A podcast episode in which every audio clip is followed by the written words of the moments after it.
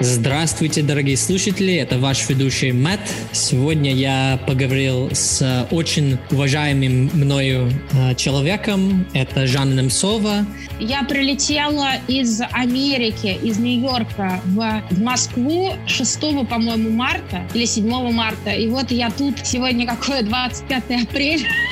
Мы с Жанной знакомы с э, летной школой журналистики, которая проходит через фонд Бориса Немцова в Праге. И мы поговорили о разном. Так что я думаю, что есть э, много интересного для вас. Приятно вам послушать. First, just a few words about our programs. It's not uh, typical Texas. You're listening to the Slavic Connection, brought to you by the Center for Russian, East European, and Eurasian Studies at the University of Texas at Austin. Жанна, привет! Привет. Ты меня не видишь? Сейчас я включу Я не вижу. видео. О, привет! Давайте тогда приступим к вопросу. Да. Начнем. Давай. Э, Я запишу потом, типа, вводную часть. Так все-таки интересно, ну, как ваша внутренняя журналистка отреагирует на эту ситуацию с вирусом? Вам хочется куда-то съездить или что-то снимать, или что-то хоть как-то освещать эту ситуацию? Или все-таки вам кажется, что э, хочется просто оставаться дома и нику- никуда не въезжать? Э, Как вам, в общем? Э, Во-первых, э, ситуация с коронавирусом освещается активно российскими СМИ. Э, Я за этим слежу. Я слежу за несколькими изданиями. Это и «Медуза», это и «The Bell». Мне лично заниматься этим не хочется в силу того, что я временно не работаю журналистом. Я ушла в начале этого года с Deutsche Welle, прекратила свое сотрудничество. У меня было несколько предложений, но из-за карантина, конечно, сейчас все заморожено, все отложено. И э, вот то время, которое сейчас есть, э, мне кажется, я использую максимально продуктивно, э, стараюсь э, больше работать. Я сказала о том, что у нас э, продолжается наш проект летней школы журналистики в Праге. Э, Было рекордное число заявок, 740, и буквально застоялась э, несколько часов назад, ну, не знаю, когда вы покажете или опубликуете этот подкаст, э, 25 апреля состоялось заседание жюри, и э, были довольно бурные дебаты. Все, все члены жюри бились за своих кандидатов. Э, Потом э, я занимаюсь развитием фонда. Э, Это хорошее время для того, чтобы э, почитать книги, на которые не было времени. Еще у меня появилось новое увлечение – это игра в шахматы. Я довольно сильно продвинулась. Я тут недавно опубликовала фотографию в своем инстаграм, э, где я играю в шахматы, и мне э, и один из гроссмейстеров, причем он белорус, но живет во Франции, он прокомментировал эту фотографию и сказал, неплохо расставлены фигуры на шахматной доске. И я поняла, я поняла, что у меня есть определенное будущее в любительских шахматах. Да, меня это сильно вдохновило. Определенный талант, наверное, есть все-таки. Тут э, та- талант, наверное, это громко сказано. Э, В шахматах очень важно терпение и усердие. И я каждый день занимаюсь, и я установила себе приложение Ческом.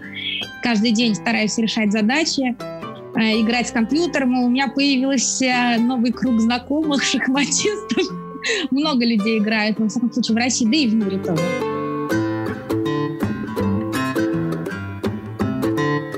Я хотел спросить про школу, потому что, как вы знаете, я просто ну, огромнейший фанат этой школы, потому что сам был участником, и я ну, вам лично и всей вашей команде так благодарен за этот опыт, потому что э, я, у меня там появилось так много друзей, с которыми я до сих пор общаюсь, и э, такие очень теплые и, и полезные связи. И эм, хочется все-таки спросить, эм, я знаю, что вы берете все-таки американцев в эту школу, И мне интересно, ну, э, именно почему вы все-таки решили брать американцев в эту школу, потому что, мне кажется, и без них э, школа э, совсем успешно, конечно, проходит. И, ну, на ваш ну, взгляд, что они дают этой программе, вот этих американских славистов? Чем они вам полезны? Ну, во-первых, американцы тоже люди, как и представители других стран они ничем не хуже и, может, и не лучше, но у нас есть такой принцип, это максимально широкая география. В этом году мы получили заявки почти из всех стран постсоветского пространства, за исключением, пожалуй, Туркменистана, в силу того, что это максимально закрытая страна. А, география сильно расширяется. А, мы стараемся брать людей а, не только из стран постсоветского пространства, но и из Европы, из США, вы знаете, нам кажется, что это очень интересный опыт и для американцев пообщаться с россиянами, причем не только из Москвы, из Санкт-Петербурга, но и из других городов. Э, мы берем много людей из российских регионов, Э, и это, в свою очередь, интересный опыт для россиян пообщаться с настоящими американцами. Э, более того, ну, конечно, есть какое-то, с точки зрения медиа, традиционное противостояние между Америкой и Россией. Оно то затихает э, в медийном смысле, то вспыхивает с новой силой. Это уже некий исторический факт. А, и поэтому, конечно, интерес к американцам подогревается еще этим фактором. И это возможность для ребят э, спросить у вас, Мэтт, в том числе, или у тех ребят, которые в этом году будут участвовать в летней школе, что происходит на самом деле, как вы относитесь к России, как устроена Америка. А, вас а, все вспоминают, я это знаю, все помнят. Вы внесли огромный вклад в школу, и Конечно, я сейчас буду э, шутить, но постараюсь находиться в рамках приличий. Э, моя самая любимая история из школы, связанная лично с вами, это то, что у вас есть хобби, вы знаете, о чем я говорю уже, собирать э, слова, синонимы слову «выпить». Честно да. говоря, когда вы читали свой маленький словарь, э, я поняла, что я не в совершенстве владею русским языком, потому что такое количество синонимов я не знаю. Это было чудесно. Э, вот, собственно, поэтому мы так и делаем. И э, на самом деле э, Slavic Studies, то есть изучение русского языка и российской культуры или культуры постсоветских стран, это совсем не модно в США. Мы видим маленькое количество заявок. Когда я была в Стэнфорде, все говорили о том, что эти факультеты не пользуются популярностью, потому что это не дает возможность э, много заработать, что сейчас все предпочитают э, факультеты там, или бизнес-школы, или факультеты computer science, то есть те, которые занимаются или учат тому высоким технологиям. Вот, в общем, российское, как это сказать, изучение России находится в довольно серьезном упадке. И несмотря на то, что в России все считают, что Америка только целыми днями и ночами занята тем, что изучает Россию и придумывает разные хитроумные планы по ослаблению страны, в которой я сейчас нахожусь. Я нахожусь в городе Нижний Новгород.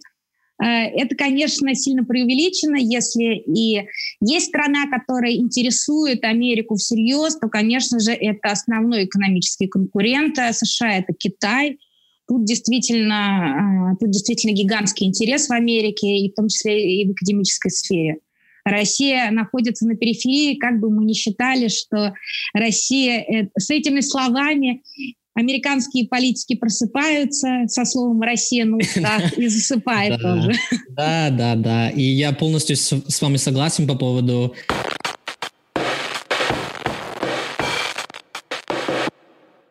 Ну, не то, что отсутствие, но это факт, что есть мало все-таки интереса к России сейчас, и у нас всегда не хватает просто студентов русского языка. Я сам работаю э, ну, ассистентом преподавателя русского языка, и у нас было всего 14 студентов в этом году. Очень мало, очень-очень мало. Я прошу прощения за немножко американоцентристские вопросы, но э, они скоро закончатся. Но еще такой вопрос. Мне все-таки очень интересно, как э, ваше представление или отношение к Америке э, менялось на протяжении вашей жизни и какое оно было в, в детстве? То есть э, какие были mm-hmm. ваши самые первые ассоциации с Америкой в детстве и что вы думали, думали в, о Америке в молодости? То есть сейчас уже старость, раз мы ну... в моей молодости, в юности, в детстве. Вы знаете, а, у меня есть некое постоянство. В какую бы страну я не попадала, сначала у меня исключительно негативные впечатления. Это касалось и Германии, когда я туда в первый раз попала, это касалось и Америки. Было это связано вот с чем. А, я, по-моему, в 11 лет или в 12 лет приехала впервые в США, а, и меня отправили в летний лагерь американский в штате Вирджиния. А, и это было сделано для того, чтобы я выучила английский язык. Но проблема была в том, что нам ужасно не повезло с погодой. И мы жили в таких домах барачного типа. Шел дождь все три недели, и была невероятная сырость. Просто невероятная сырость. И а, более того, если вы стирали какие-то вещи, вы вешали их на улице, конечно, они не сохли, потому что постоянно лил просто проливной дождь. Второе, а, совершенно поразила ужасная еда. Я не хочу вас обидеть, но еда была совершенно ужасная. Были какие-то искусственные соки. Я вот до сих пор не пью, например, Кока-Колу там или другие газированные напитки. Я воду. Нас э, поили чем-то, что-то вроде юпи, это такое, растворяли, растворя, растворяли какие-то гранулы в воде, постоянные макароны. В общем, не была еда, к которой я совершенно не привыкла, она мне не нравилась. Мы постоянно пели песни с утра до вечера. Я много выучила песен американских, сейчас я, конечно же, их не спою. Я совершенно не понимала американский юмор. А, и я думаю, что я и сейчас его не понимаю. А, он меня шокировал. Он довольно прямолинейный для нас был. Более того, меня поразил вот что. Несмотря на то, что была ужасная погода и лил дождь, мы все равно пошли в поход со спальниками, спали на земле в этих спальниках. Это была катастрофа. И еще я помню, там мы развели огонь, и Обычно в России, если вы разводите огонь, то вы жарите мясо, шашлыки, может быть, картошку. А тут а, а, мы жарили... Э, сосиски, гамбургеры? Нет, да, да даже не сосиски, не гамбургеры, какую-то э, пастилу белую жарили. Что-то напоминающее русский зефир, почему-то мы жарили на этом А, ну, ну, а, маршмелловый, да. Вот, отлично. Это было тоже сильное культурологическое впечатление.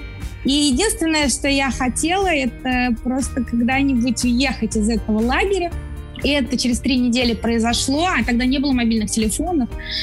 А, но вторая часть путешествия мне страшно понравилась, потому что мы поехали в Нью-Джерси, а, а я была своей подругой, а, она меня была на несколько лет старше, а, к друзьям моих родителей, и там мы, говоря русским языком, отрывались. Там была вкусная еда. Мы почему-то ели в больших количествах маковый рулет из русского магазина были какие-то постоянные развлечения, поездки на Манхэттен, и эта часть была совершенно потрясающая. Вот, сейчас э, Америка очень разнообразная страна. Есть места, которые мне очень нравятся, есть места, которые мне меньше нравятся. Э, самое сильное впечатление уже во взрослом состоянии, это, конечно, Стэнфорд. Mm-hmm. Мне настолько понравилось обучение в Стэнфорде, я была там на трехнедельной летней программе, что я вообще э, не хотела оттуда уезжать. Настолько мне нравилась учеба и атмосфера, и то, что можно пешком дойти от, от кампуса до Пало-Альто, и компания, и людей из разных стран. Собственно, э, наша школа, прототипом нашей школы э, стала вот эта стэнфордская программа Draper Hill Summer Fellowship Program. Это программа, которую э, основал в том числе и Фрэнсис Фукуяма, да, известный да. американский профессор – э, Стэнфордского университета и интеллектуал. Да, я философ. его большой фанат, между прочим. Э, вот. И э, а если резюмировать все, что я сказала, э, то отношение к Америке у меня такое. С эстетической точки зрения у меня, в общем, некие есть разногласия с этой страной в эстетическом плане. Мне ближе Италия. Но в Америку нужно ездить за вдохновением. Эта страна вдохновляет тебя на то, чтобы что-то делать, чтобы идти вперед, чтобы реализовать что-то новое. Она мотивирует, а не э, заставляет тебя искать аргументы, почему этого делать не нужно. Mm-hmm. И поэтому я э, большой апологет того, чтобы люди, э, россияне, не россияне, украинцы, ездили в Америку, э, проходили какие-то программы, в том числе краткосрочные, потому что это огромный источник вдохновения. И это то, что Америке э, совершенно точно удалось сохранить, возможно, даже mm-hmm. и приумножить. И я знаю, что за возможностями тоже, э, за возможностями реализации, конечно же, едут в Америку.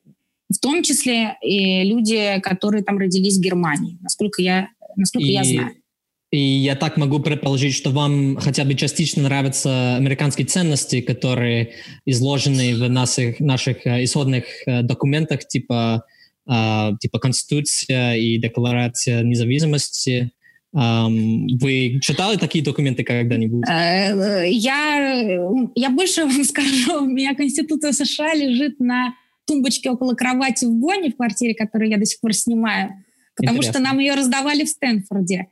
А, вы знаете, э, наверное, Америка, если быть не совсем банальной, она интересна своей политической системой, а, своей политической историей, а, и я недавно смотрела такую серию документальных фильмов, но они такие полудокументальные, полухудожественные, называется этот сериал, мини-сериал The Race for the White House. Я, я очень рекомендую, а я рекомендую его посмотреть. Отлично, это окей. каждый эпизод это рассказ о той или иной президентской политической гонки. А, не-не-не, я частично с мамой смотрел, вот э, один эпизод. Это, это потрясающий сериал, который, в общем-то, в полной мере описывает, э, как э, происходит политическая борьба в США. И действительно, выборы в США, президентская гонка — это, наверное, самое захватывающее, яркое событие не только для страны, для Америки, но и для мира. А, и это, конечно, это, конечно, интересно. Но что касается там каких-то базовых ценностей, которые у вас есть в Конституции или у нас есть в Конституции, э, безусловно, это важный фактор. Просто у вас э, соблюдается Конституция, а у нас, к сожалению, нет. У нас какие-то поправки там хотят внести. Но да, да, дело да. даже не в том, что поправки, а дело в том, что этот э, документ не имеет никакой фактической юридической силы. Но сейчас будет такой объемный немножко вопрос. А, в одном а, недавнем интервью с украинской журналисткой на украинском общественном телевидении вы обсуждали феминизм и квоты и сказали, что вы больше либертарианка или либерал в классическом смысле и что вы против всего, что искажает конкуренцию. Ну, как раз опросы, ну, сами опросы фонда Немцова про образ будущего глазами молодежи показывают, что среди молодежи как раз э, есть большой спрос именно на эгалитарные ценности и равенство, э, а не на конкуренцию. И, и вы знаете, как у нас говорят сегодня, что э, даже некоторые американцы считают, что у нас есть типа конкуренция жесткая для бедных, а социализм для богатых. Я, я даже предлагаю, что есть такая волна среди молодых людей по всему миру. А, как вам кажется, э, вас это беспокоит? Беспокоит, что э, много молодежи так думают? Знаете, я ориентируюсь на э, не на моду, не на то, э, как думают те или иные люди, а на собственные убеждения, э, которые иногда расходятся с э, мейнстримом. Я говорила не о том, что я против... Во-первых, я думаю, что правильное слово говорить или употреблять в данном случае это не равенство, а равноправие. И я за равноправие. А, вопрос был, есть специальный такой термин, который как раз-таки я узнала, когда э, давала это интервью, позитивная дискриминация. То есть, э, если вы видите, что перед вами мужчина и женщина, а, вы больше склоняете, там, более-менее равные, или, может быть, там мужчина чуть-чуть лучше, чем женщина, или что-то такое, вы будете исходить из гендера при принятии решений. Это раз. Я против этого. Я не хочу исходить из гендера. Я хочу исходить из э, совокупности личных и профессиональных качеств человека. э, при принятии решений.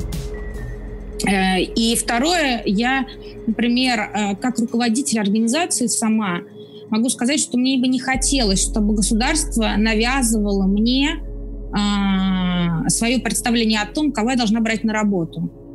Это очень тонкая грань. У нас должна быть свобода выбора в этом смысле. Я плохо знаю, вместе с тем, безусловно, наверное, это проблема, если есть сильное движение, за... Я, я, кстати, сейчас могу сказать, что я много заявок, 740 заявок посмотрела, и очень много проектов, которые предлагали, медиапроектов, они связаны так или иначе с двумя темами. Это феминизм и это экология. А, это сейчас э, довольно важные темы в мировом масштабе. Ну, в каждой стране, в каждой стране своя ситуация. Вы не можете сразу же говорить обо всех странах. Где-то ситуация лучше, где-то хуже. Понятно, что в Саудовской Аравии ситуация совершенно другая, чем в Соединенных Штатах Америки. А, не знаю, э, например, скажем так, в Киргизстане ситуация хуже, чем в России в вопросах равноправия мужчин и женщин. В традиционных обществах она хуже. Вот, я, э, я просто за равноправие, но не за позитивную дискриминацию. Наверное, а, вот, э, вот это. В любом массовом тренде всегда есть некие перекосы, и всегда находятся люди, которые используют это. Я, например, не использую, я люблю за себя говорить, я не использую аргумент в любой дискуссии или когда там есть какая-то конкуренция между мной и э, человеком другого пола. Я не, не хочу говорить, а вообще-то я еще и женщина это для меня не аргумент. Э, и, и, и вот, вот такой, я, может быть, не очень популярный взгляд излагаю. С другой стороны, э, что я могу сказать о, о своем собственном опыте? Понимаете, все-таки у меня очень известный отец, и я унаследовала довольно известную фамилию сама по себе. И я э, практически в своей жизни по этим причинам не сталкивалась с дискриминацией. Понимаете?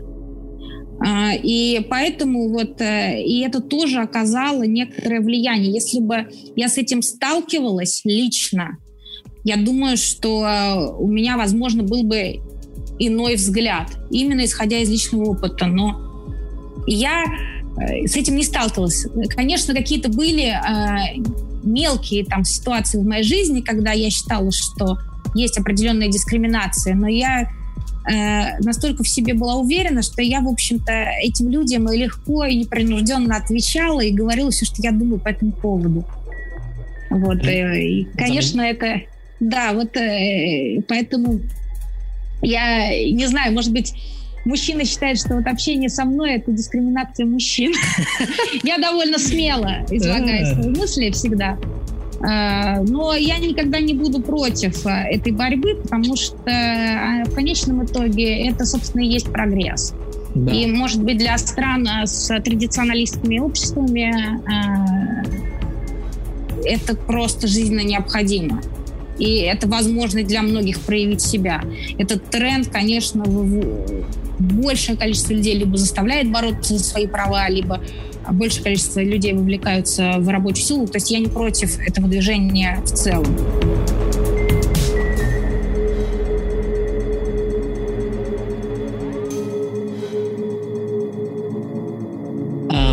Все-таки интересно, а как вы относитесь к безусловному базовому доходу? Я знаю, что ну, сейчас в России а, разные путинские чиновники и даже такие условные либералы, а, как Ксения Собчак, они очень резко выступили против таких мер, чтобы раздавать людям денег во время коронавируса. Uh, но я скажу, что сейчас даже в США, страна, которая очень часто считается одна из самых э, либертарианских стран, нам впервые, ну, практически в истории просто так раздавали деньги. Я уже получил свои деньги. Все-таки как э, вы относитесь к этому безусловному доходу и не э, противоречит ли он вашим принципам? Но если государство принимает, все-таки то, что сейчас у нас происходит, это чрезвычайная ситуация, которая предполагает, насколько я знаю, а, некие выплаты. Если вы людей в силу принятия государственного решения лишаете источников дохода, то вы должны им помогать. Это экстренная ситуация. Э, и я, честно говоря, вообще не читаю Ксению Собчак, ее мнение неинтересно. Ни по одному вопросу. Объясню, почему. Я ей не верю. И э, единственная задача в данном случае – это борьба с позицией Алексея Навального. Конечно, когда он излагает а, то, что популярно у большинства жителей, это не нравится нашим властям. Это все понятно. Более того, я не понимаю, почему бизнес должен за это платить. Вот, например, если бы у меня было бы кафе, оно закрылось, у меня огромное количество людей остались без работы, я не могу платить им зарплату, потому что нет дохода. Что я должна делать? Поэтому это экстренная ситуация, и очень многие страны я просто посмотрела в Забеле, а, какой процент ВВП выделили разные страны на различные виды помощи. Россия, вот если сейчас смотреть на пакет помощи, выделила наименьшее количество средств в расчете на ВВП. По моему мнению, в таких ситуациях мы должны помогать. Это просто, понимаете, это, это ценность тут одна, гуманизм. И, естественно, люди нуждаются, не имеют возможности заработать деньги. И правильно делают правительства, которые идут на это и, заставив людей самоизолироваться, помогают им финансово. Поэтому, поэтому тут, э, тут все ясно. Могу вам сказать, что, например, э, у меня, я в доме нахожусь в Нижнем Новгороде, у меня в этом доме было кафе, оно закрылось. Mm-hmm. И так будет везде. И в, Америке, в Америке, говорю, в Германии огромный пакет помощи, об этом много пишут в Facebook. Э, я считаю, что надо помогать своим гражданам в тяжелой ситуации, а не бросать их на произвол судьбы. Угу. И вы допускаете, что просто давать наличными это а, был бы нормальный мер? Для... Ну, это одноразовые выплаты. Ну, это да. одноразовые выплаты. Угу. Это, это экстренная ситуация, которая случается а, там раз в несколько десятилетий, да, да. наверное, правильно? А, и, и более того, в России ситуация сильно осложняется катастрофическим падением цен на нефть. Это катастрофическое падение цен на нефть. Мы 20 э, долларов за баррель мы не видели ни в один предыдущий кризис, насколько я помню. Я помню 30 долларов за баррель, могу ошибаться. Но это катастрофическое падение. Мы видели ниже э, Да, я же тут в Техасе сижу, так что мы, я да, прекрасно да. знаю эту тему. И, да, и это было, э, да, это было безответственное решение России, когда в начале марта переговоры с ОПЕК э, закончились провалом, и это спровоцировало, спровоцировало, конечно, огромную неопределенность и просто существенное снижение, существенное снижение цен. Да, может быть, потом То есть мы выйдем, из, мы выйдем из этой из изоляции, так как Россия зависит от э, цен на сырье, то она ждет э, еще довольно долгий кризис. Я думаю, что да. этот год будет очень и очень тяжелым. Давайте тогда сейчас немножко поговорим о российской экономике и коронавирус, и как вот эти факторы все повлияют на скажем, на политическую обстановку в Россию. Я знаю, что Денис Волков, такой социолог, э, которого мы оба уважаем, он а, вчера у него была статья про то, как коронавирус приведет к снижению э, рейтинга власти и что, соответственно, может э, привести к каким-то политическим изменениям. А как вы вообще относитесь к такому развитию события? Но я вас поправлю, не коронавирус, а карантинные меры. А, ну вот. Карантинные меры. Карантинные меры, конечно же, в купе с падением цен на нефть очень больно ударяют э, по доходам, э, по реальным доходам людей, потому что э, падение цен на нефть у нас транслируется сразу же в инфляцию потому что мы очень зависим от э, курса доллара, рубль очень сильно обвалился, была масштабная девальвация, начина, которая началась особо заметно в начале марта. Что касается политической ситуации, вы знаете, по-моему, сейчас не самые высокие рейтинги у власти. Согласно опросам Левада-центра, а Денис Волков работает в Леваде-центре, я не знаю точные цифры, но очевидно, что доверие к власти постепенно снижается. Это началось не с марта, это началось намного раньше. Но э, снижение доверия, э, снижение рейтингов в авторитарных странах не всегда приводит к смене власти. Например, э, вы меня поправите, но есть такая страна Венесуэла. Да. По-моему, у Мадура рейтинг ноль. Да, да, да.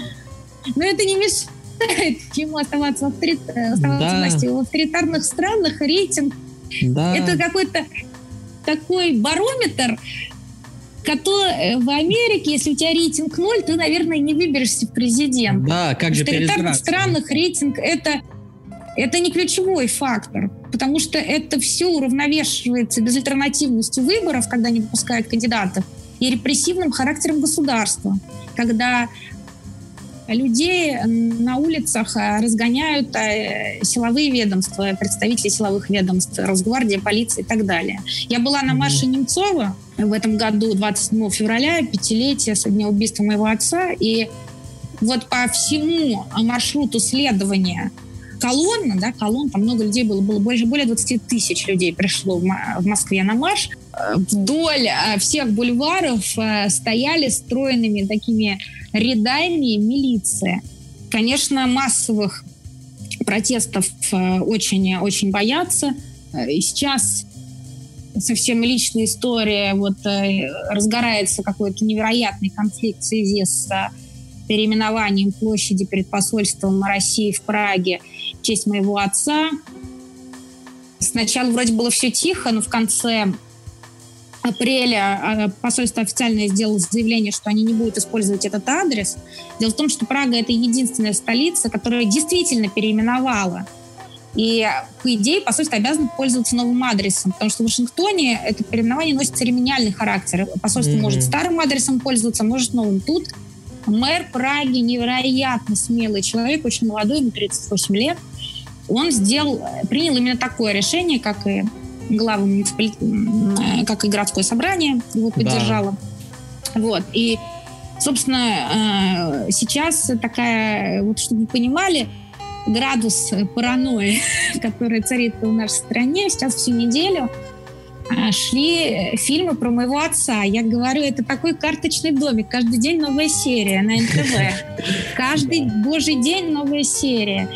Э, э, власти, безусловно, боятся, принимают э, превентивные меры, а огромный силовой блок в нашей стране. Да.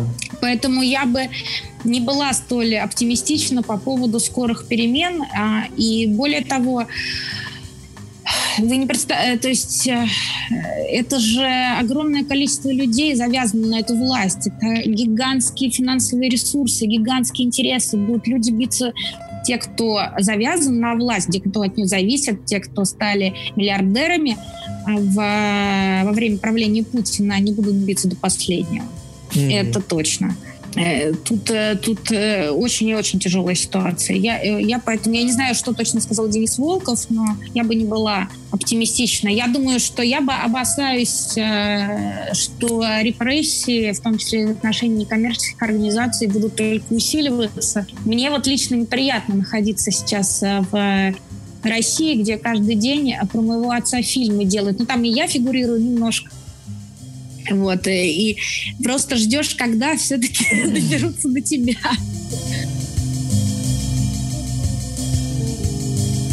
Так, э, давайте тогда немножко поговорим о Украине, потому что там, может быть, э, есть более оптимистический сценарий, который может быть. Um, какие у вас предсказывания или ожидания по поводу возможного назначения Михаила Саакашвили вице-премьером по реформам. Я знаю, что вы хорошо его знаете и брали у него интервью, по-моему, несколько раз. И многие эксперты вообще считают, что именно он проводил самые э, успешные реформы всего постсоветского пространства. А как вы э, относитесь к его э, возможностям? Во-первых, я год не слежу за ситуацией в Украине. Я год не была в Украине. Собственно, последний раз я была когда проходил второй тур президентских выборов, я была в штабе. Сейчас я очень плохо ориентируюсь в ситуации. Я вот вижу, что многих членов кабинета уволили, в том числе и премьера, э, премьера Украины Алексея Гончарука и э, главу таможни, главу налоговых органов. Э, и мне не совсем понятно, С чем это связано? Вот ощущение, что это э, правильный шаг, у меня нет, но это интуитивное ощущение.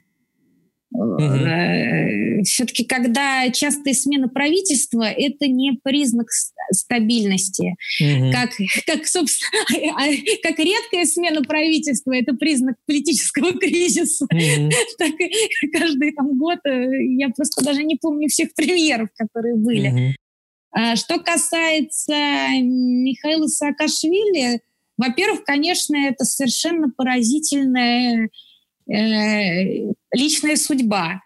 Я не знаю другого такого человека, который три года назад потерял украинское гражданство, а сейчас является претендентом на кресло э, вице-премьера по реформам в Украине, получив украинское гражданство, а еще к тому же он был президентом Грузии до этого, а теперь стал украинцем.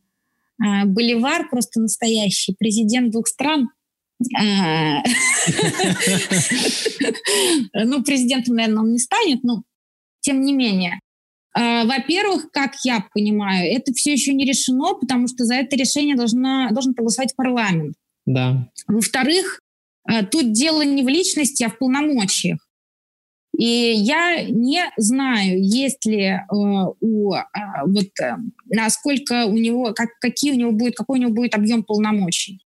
Поэтому я не берусь э, делать какие-то выводы, поддерживать это решение, поддерживать в силу уже озвученных мной mm-hmm. причин. Mm-hmm. Я действительно очень мало слежу, но, безусловно, Украину сильно затронет кризис. Будет очень и очень тяжелое время. Зеленскому в этом смысле страшно не повезло, потому что да. спустя год э, после его избрания он столкнулся с тяжелейшим экономическим и социальным кризисом. Еще да. мне непонятно, все-таки там э, я э, больше вопрос задаю, чем даю на него ответ. Все-таки есть э, какое-то ощущение, что в Украине власть меняется, меняется система. А что я имею в виду? Что власть э, крупнейших э, представителей бизнеса, которых в Украине называют олигархами, она сохраняется, она достаточно существенно и олигархами их называют не потому, что они богатые люди, а потому что они влияют на принятие политических решений в стране. Я сейчас давно не обновляла свою информацию по этому поводу. Я планирую съездить в Украину после снятия карантинных мер и узнать э, у тех людей, которым я доверяю, что на самом деле происходит. О, замечательный план. Я полностью поддерживаю и жду новостей. Э, из Украины, потому что я, ну, уже, да, я жил в Украине э, прошлым летом, и я, ну, стараюсь очень тщательно следить за этой ситуацией. Все-таки я, я хотел э, вернуться к вам. Во многих интервью вы говорите о своих ценностях, и я вообще считаю, что это очень круто, когда э, люди говорят, говорят о своих ценностях, и когда есть такое ощущение, что люди ну, своим ценностям верят, и они как, как будто следят за ними, что как будто я морально или этично обязан что-то сделать, потому что вот у меня такие ценности. А мне интересно, был ли случай в вашей жизни, когда ну, ваша ценность какая-нибудь э, менялась? Или когда ваша позиция э, по отношению к э, политическому, я не знаю, политическому вопросу или другому вопросу э, очень резко или как-то изменилась? Эм, был такой случай, когда ваши ценности поменялись?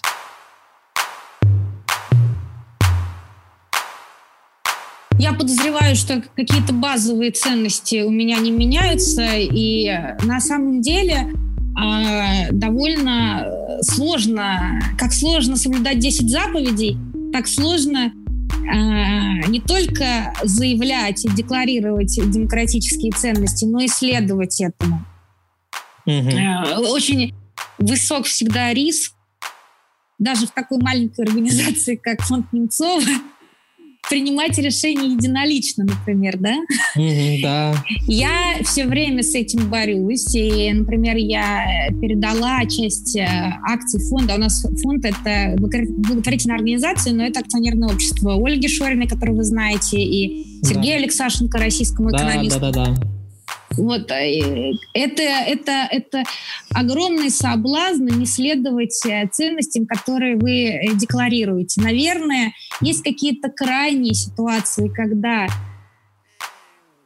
люди им не следуют, это война, война, mm-hmm. да. но в основном я уважаю тех и сама стараюсь быть таким человеком, чтобы не только декларировать что-то, но и следовать э, этому. Что касается изменений, то они носят э, не ценностный характер, а характер э, того, что я приобретаю некий опыт и начинаю там по-другому себя вести, например. А, или я меняю свое отношение к людям, безусловно, в процессе общения. А, ну, костным человеком быть нельзя. Mm-hmm. Я узнаю что-то новое или делаю какие-то новые выводы, но что я считаю, например, что нужно быть беспристрастным журналистом, что, что свобода слова это важно, что конкуренция двигатель прогресса. Я очень mm-hmm. горячий сторонник конкуренции что правила игры должны быть честными и что надо уметь проигрывать, а не только выигрывать что не надо подтасовывать ничего. Mm-hmm. Это, конечно, это, это то, чему я, в общем-то, стараюсь следовать, хотя понимаю, что это сложно. Другой вопрос, вы знаете, я никогда не обладала властью, ведь э, обычно люди перестают следовать ценностям, которые они декларируют, когда они попадают э, во власть. Я э, во власть не собираюсь, не, не собираюсь mm-hmm. занимать какие-то должности и и никаких возможностей для этого нет, и желания нет. Поэтому, э, наверное, уже на закате где-то жизни нужно подводить такие итоги. Сейчас эти итоги весьма промежуточные и не окончательные. Но я надеюсь оставаться тем человеком, которым я являюсь, и не изменять себе. Но э, важный момент, э, все-таки я не хочу выглядеть э, таким борцом, Э, которого изме... я, я борец, но не по в связи с жизненными обстоятельствами, не mm-hmm. потому, что я рождена для такой общественной деятельности или что-то такое. У меня не было никогда такого желания. Я mm-hmm. вообще э, стремилась к довольно спокойной жизни. Я работала на РБК, я работала экономическим обозревателем. Э, я... У меня был опыт участия в одной предвыборной кампании в Мосгордуму в 2005 году но я никогда не хотела быть... Э, вот это, э, мне было... Этот опыт для меня был достаточно, чтобы понять, что «Единая Россия» никогда не даст возможности выбрать независимым кандидатом. Mm-hmm. И, и поэтому я э, сделала этот выбор по моральным, э, в первую очередь, причинам, по, в связи с той ситуацией, которая сложилась в моей семье, в связи с убийством моего отца. Конечно, если бы это не произошло, я вряд ли бы была тем человеком, кем я являюсь, потому что э, заниматься, ну, создавать фонд без э, какого-то опыта, это и заниматься развитием этой организации, поддержанием, понимать mm. риски, связанные с тем, что тебя могут в любой момент признать нежелательной организацией, придумывать какие-то планы «Б». В общем, это довольно тяжелая ноша, но я думала Конечно. об этом, и я, и я поняла, что морально, если бы я вот этого не сделала пять лет назад почти, я бы себя ужасно чувствовала. У меня был бы абсолютно внутренний конфликт с собой, что я струсила, что я совершенно не занимаюсь памятью своего отца, я бы чувствовала, что я предательски себя веду. И вот э, это вся, эти все внутренние ощущения, они настолько отвратительные съедают человека изнутри, что я думаю, что то, что сейчас происходит, это все-таки это все-таки лучше и правильно, и я чувствую себя э, внутренне э, намного более гармонично.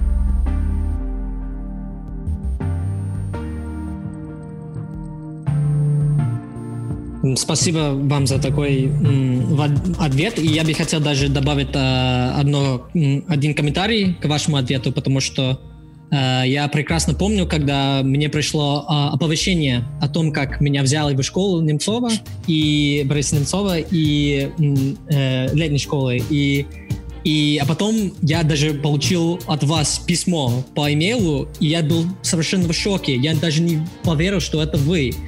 И я, я по-моему, написал что-то типа, вот, Жанна, не, неужели это, это вы? И, и вы так ответили, что да, это, это я. И фонд, и эта летная школа, школа, она мне очень важна. И вот это просто я был потрясен этим моментом, потому что я видел, насколько вам действительно дорог этот фонд и деятельность э, этого фонда. И я просто вот хотел поделиться э, этим, этой историей. По-моему, там была такая история, что я должна была писать... Я, во-первых, всем сама писала, просто это был тогда пилотный проект, я там занималась от, фандрайзинга до покупки вам билетов тогда. Mm-hmm. И, по-моему, я просто в потоке этих писем забыла э, со своего личного имейла отправила адрес, а с имейла школы. Была такая история. Ну, но все равно эффект был таким. И что-то там было, что-то вот ваш билет там или что такое. Да, да, да, что я был просто очень тронут, что то есть ты, вы действительно очень э, эм, ну, совсем увлечены этим фондом и проектом, и, по-моему, это очень здорово. И вы очень человечные даже в, в, в рамках э, этого проекта Спасибо. были, за, за, за что мы вам без, безумно благодарны.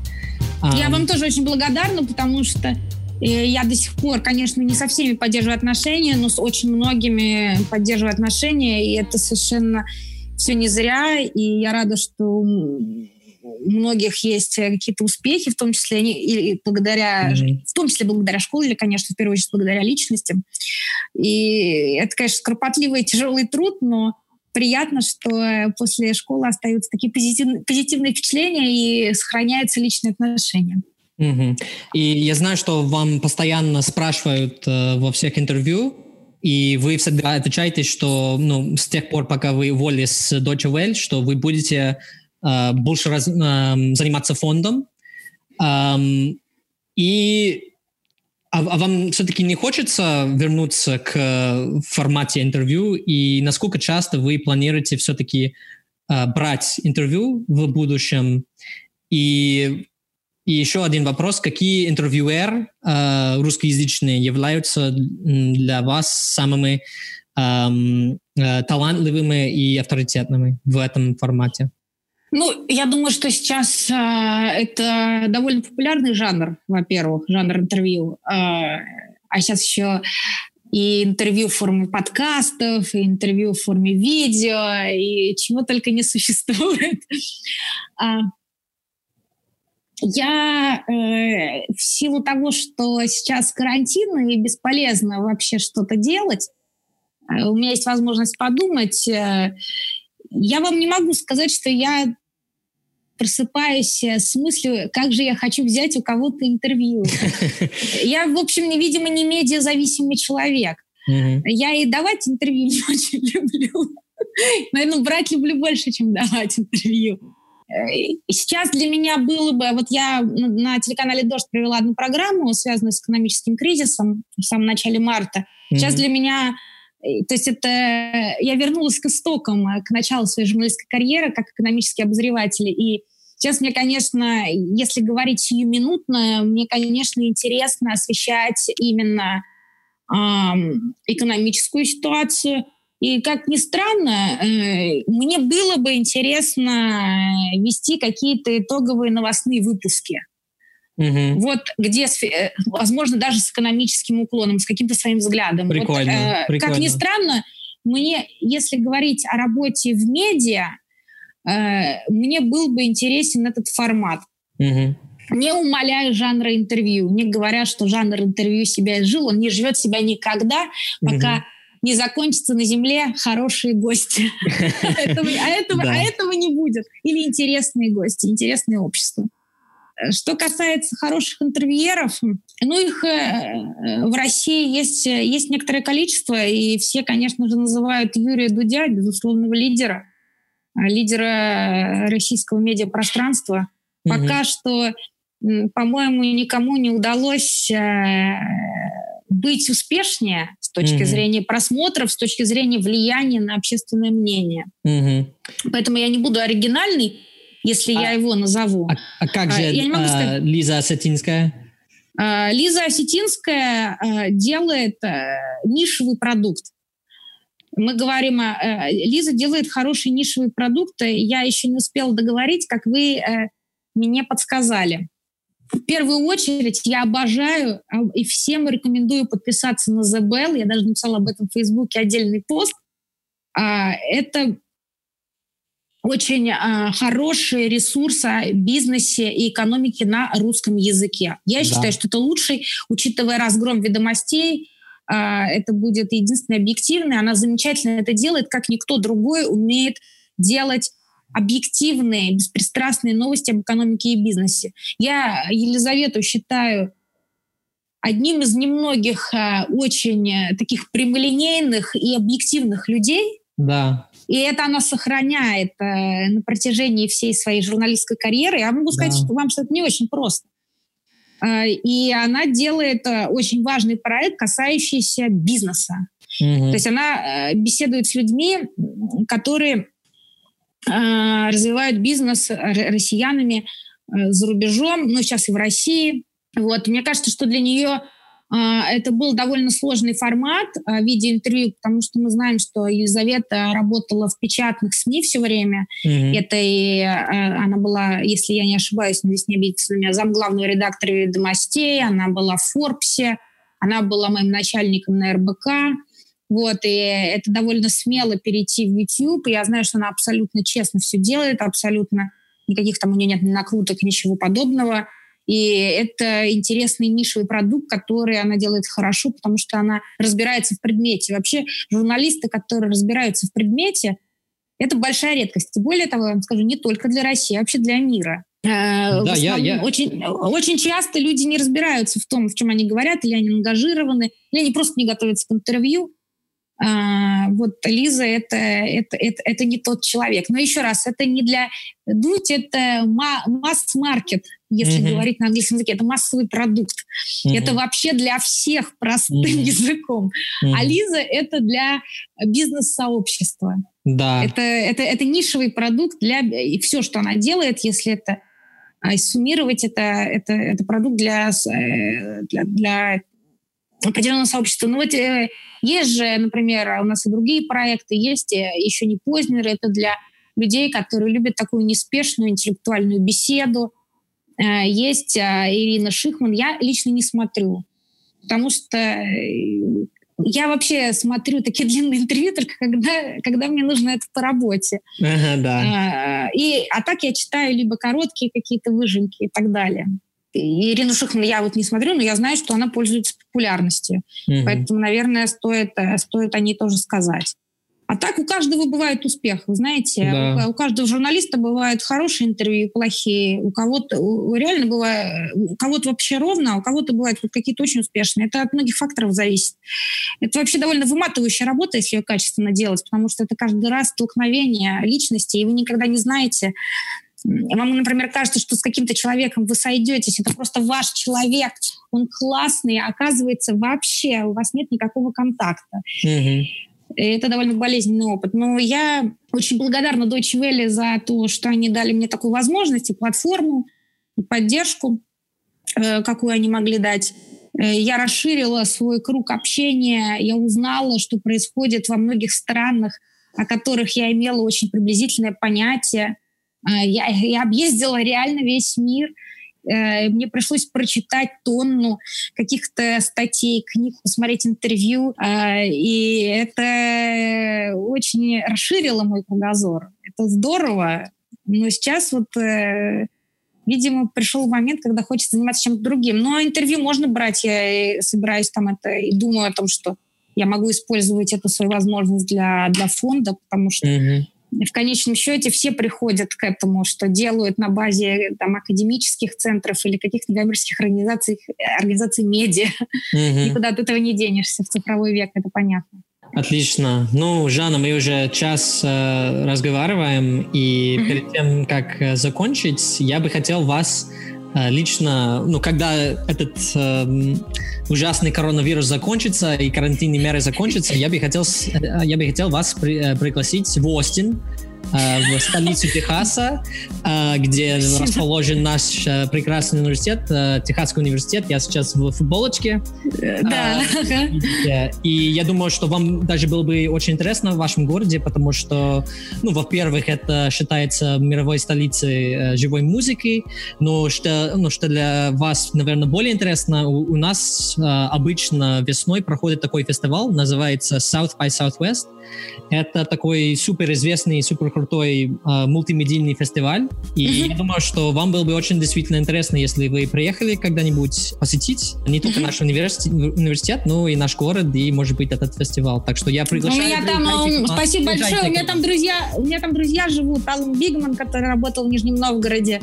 Собственно, конечно, не близко от Нижнего Новгорода, э, но я планирую, я не была, кстати, никогда в Техасе, и в этой весной, я думаю, никаких фестивалей уже не состоится, но это отличная идея, поэтому я с удовольствием приеду в университет, мне было бы это интересно, безусловно, спасибо, и а, дай бог, чтобы все-таки вот этот период э, своеобразный закончился, и, мы, да. и мы смогли бы вновь путешествовать, в том числе да. и в Остин, да, и если честно, я бы хотел обратно к вам Прагу, потому что я очень скучаю по команде. Э, ну... Кстати, я хотела сказать, я же переезжаю в Прагу сейчас. Я, ну как переезжаю, вот как, как переезжаю, но почему-то в Нижнем нахожусь. Я переезжаю в Прагу, я буду директором центра Немцова, поэтому mm-hmm.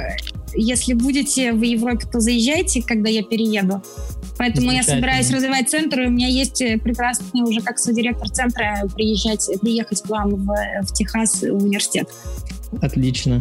И передайте, пожалуйста, приветики Саше, Оле и всем, и Оле, обе Олям. Эм, Обязательно. Да. Э, спасибо вам, Жанна, огромное. Спасибо, спасибо, Мэтт. Все, хорошего дня. Пока. The views expressed on this episode do not necessarily reflect those of the show or the University of Texas. Please visit slavexradio.com for more information. Thank you for listening. The Slavic Connection is produced by the Center for Russian, East European, and Eurasian Studies at the University of Texas at Austin.